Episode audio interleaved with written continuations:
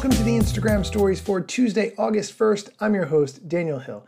We are going to talk about some Instagram news, specifically as it relates to AI and all the AI related things that Instagram is doing. And then we will hit a few of Adam Ask Me Anything questions. First, let's talk about AI within Instagram. The CEO of Meta, Mark Zuckerberg, last month said, quote, in the last year, we've seen some really incredible breakthroughs on generative AI, and that gives us the opportunity to now go take that technology, push it forward, and build it into every single one of our products. End quote. So, here are some of the things that reverse engineering hacker Alessandro Paluzzi has uncovered within the Instagram app that have to do with AI. The first thing that Instagram is working on is a new generative AI sticker tool for your Instagram posts and stories. This would enable you to create custom graphics based on text prompts. In the screenshot that Alessandro Paluzzi shared, it says, Create your own stickers. Enter a phrase to generate custom stickers using AI. Basically, this would enable visual AI creation in stream, and then you could add it to any of your Instagram posts or stories. The next one has to do with visual editing tools. Instagram is looking to implement generative AI tools that would enable you to remove or replace elements of your uploads within the creation process. There are two parts of this. The first element is the AI brush, which would enable you to replace parts of your image using generative AI to fill in the gaps. The other is Restyle, through which you'll be able to recreate sections of an uploaded image by using text prompts. So some examples of this, if you want a different background, you could add in a description of the setting you prefer, and you'd be able to replace specific elements within the image using AI created alternatives. The next one has to do with chatbots. Instagram is experimenting with a new conversational UI built into your DMs. The screenshot that Alessandro Paluzzi shared says, Chat with an AI. Bring AI to your chats for a more fun and engaging experience answers questions, gives advice, choose from different personalities, chat with 30 AI personalities and find which one you like best. And lastly, inspire your creativity. Find the best way to express yourself and get help writing messages. You would be able to summon this tool within your regular DM threads by typing at AI into the chat field. So you'd be able to ask questions about places to go for dinner, what movies are playing, random trivia, all within the DM conversation stream. And Instagram is also working on an AI powered tool to summarize your DMs to save you time.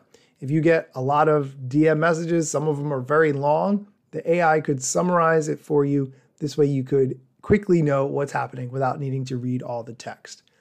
The last one Instagram is looking to add more transparency around generative AI comments by adding labels that would explain when an image has been created by artificial intelligence. And there's a screenshot that Alessandro Paluzzi shared that says, image generated by Meta AI. What is generative AI? People use AI tools to create text, images, and video from single descriptions. How to know when posts use artificial intelligence.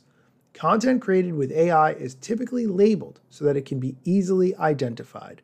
This way, you know basically that an image is not actually real. It's been generated by artificial intelligence.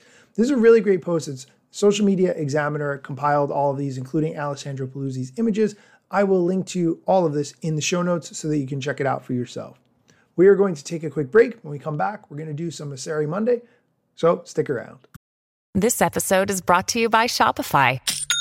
Forget the frustration of picking commerce platforms when you switch your business to Shopify, the global commerce platform that supercharges your selling wherever you sell. With Shopify, you'll harness the same intuitive features, trusted apps, and powerful analytics used by the world's leading brands. Sign up today for your $1 per month trial period at shopify.com slash tech, all lowercase. That's shopify.com slash tech. Welcome back. Okay, let's get into some of the questions for Mosseri Monday. These are questions that have been submitted to the CEO of Instagram, Adam Mosseri, and here are his answers. The first question When will we get web for threads? This is really important because you could go to twitter.com or x.com and browse Twitter, but you can't go to, for instance, threads.com on your browser and browse threads. The only way to do that is through the app. Here's his answer. No date to announce, unfortunately, but we're definitely working on it. I know I want to use it on a regular basis, and it's definitely one of the top requested features, so it's in the progress. It's in progress. As important as it is to have a Threads website, I think it's more important to have an API. Right now, if you use, for instance, an app that lets you post to multiple social media platforms at once, maybe you use Planoly or Hootsuite, I like to use Buffer. Threads isn't supported. You have to post to Twitter and then copy and paste that into Threads. And you know what I don't want to do? That. I think an API is much more important than a website, in my opinion. Next question What are the best use cases you've seen on Threads? That's a good question. I've been really excited to see communities of commentators around sports like F1 and football in Europe talk about trades and things like that that happen between competitions. I personally don't know much about sports, but I could see if you really were passionate about sports, a lot of dialogue around that. Next question How do you choose which features to roll out first on threads? Here's his answer.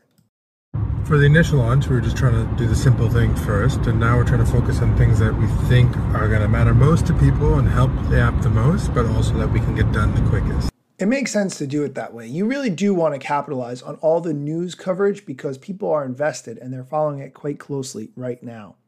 The next question How can I find great content creators? Here's his answer.